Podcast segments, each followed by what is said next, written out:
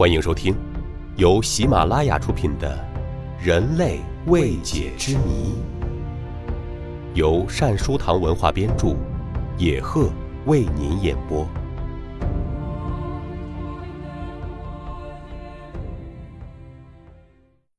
第七集：进入时空隧道，活在过去的人们。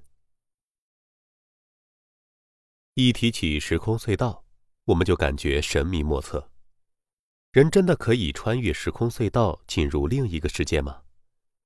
如果有时空隧道的话，那么我们就可以随便穿梭在不同的年代了。古时候有一句得道成仙之语，叫做“洞中方一日，世上已千年”。这句话看似无稽之谈，不会实现，但在现实生活中。这正是当前欧美科学界热衷探索的超自然现象，称之为时空隧道。令人们震惊的神秘现象一再出现。一九九零年九月九日，在南美洲委内瑞拉的卡拉加机场的控制塔上，人们突然发现一架早已经被淘汰了的道格拉斯客机飞落机场，而机场的雷达根本找不到这架飞机。机场人员说：“这里是委内瑞拉，你们是从哪里来的？”飞行员听完后惊叫道：“天呀，我们是泛美航空公司九幺四号航班，是由纽约飞往佛罗里达州的，怎么会飞到你们这里？误差两千多公里。”接着，他马上拿出飞行日记给机场人员看，该机是一九五五年七月二日起飞的，然而。飞机从起飞到落地已经时隔了三十五年。机场人员吃惊地说：“这不可能，你们在编故事吧？”后来经过查证，九幺四号班机确实在一九五五年七月二日从纽约起飞，飞往佛罗里达，突然途中失踪，一直找不到。机上的五十多名乘客也全部得到了赔偿死亡的保险金。当这些人回到美国的家中，真令他们的家人大吃一惊。孩子们和亲人都老了，而他们却和当年一样年轻。美国警方和科学家们专门检查了这些乘客的身份证和身体，认为这不是闹剧，而是千真万确的事实。隔了一年左右，这样的事情在一九九一年八月九日再次发生。当时。欧洲一个海洋科学考察船在冰岛西南三百八十七千米处，发现一座冰山上坐着一位看似六十多岁的男子。他穿着二十世纪初的船长制服，静静地吸着烟斗，双目眺望大海，看上去整个行头与当时格格不入。让人难以置信的是，他说他就是八十年前沉没在大西洋中的泰坦尼克号船长史密斯。这位声称自己是史密斯船长的老人被救上这艘科学考察船，立即被送往奥斯陆。在医院里，经过著名的心理学家玉兰特博士认真检查后，认为他的生理和心理一切正常。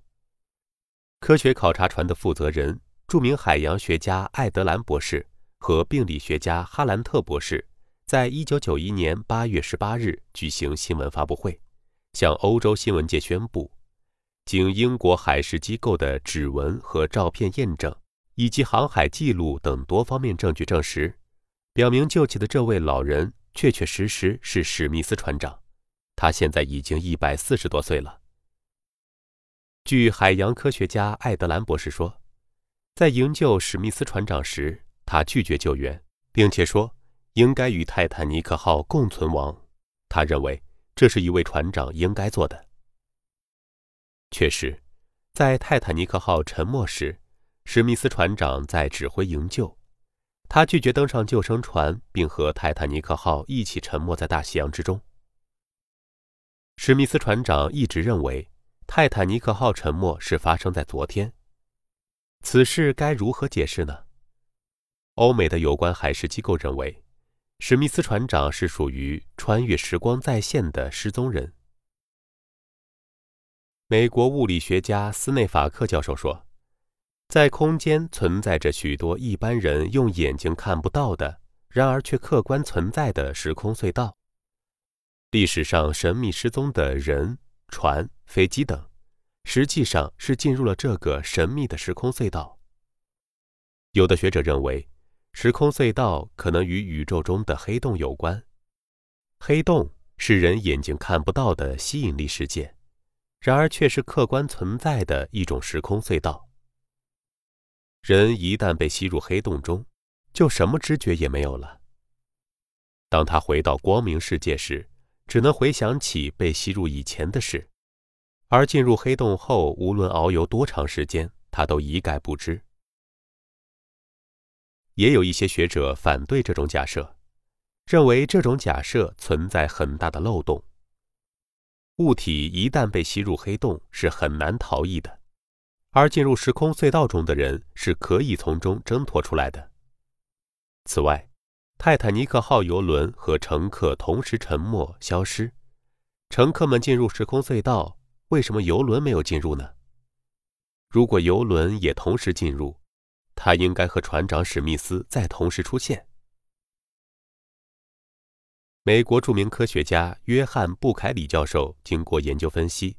对时空隧道提出了以下几点理论假说：第一，时空隧道是客观存在，是物质性的，它看不见、摸不着。对于我们人类生活的物质世界，它既关闭又不绝对关闭，是偶尔开放的。第二，时空隧道和人类世界不是一个时间体系，进入另一套时间体系里，有可能回到遥远的过去，或者进入未来。因为在时空隧道里，时间具有方向性和可逆性，它可以正转，也可以倒转，还可以相对静止。第三，对于地球上的物质世界，进入时空隧道意味着神秘失踪，而从时空隧道中出来，又意味着神秘再现。由于时空隧道里时光可以相对静止，故而失踪几十年。就像一天或者半天一样，有许多失踪的人们又突然神奇出现，这绝非偶然。神秘莫测的时空隧道究竟是怎么一回事？我们目前也没有实质性的证据来证明上述的猜测中哪一种是可以解释时空隧道真正存在的原因。但是，我们相信，有朝一日，时空隧道之谜终将解开。听众朋友，本集播讲完毕，感谢您的收听。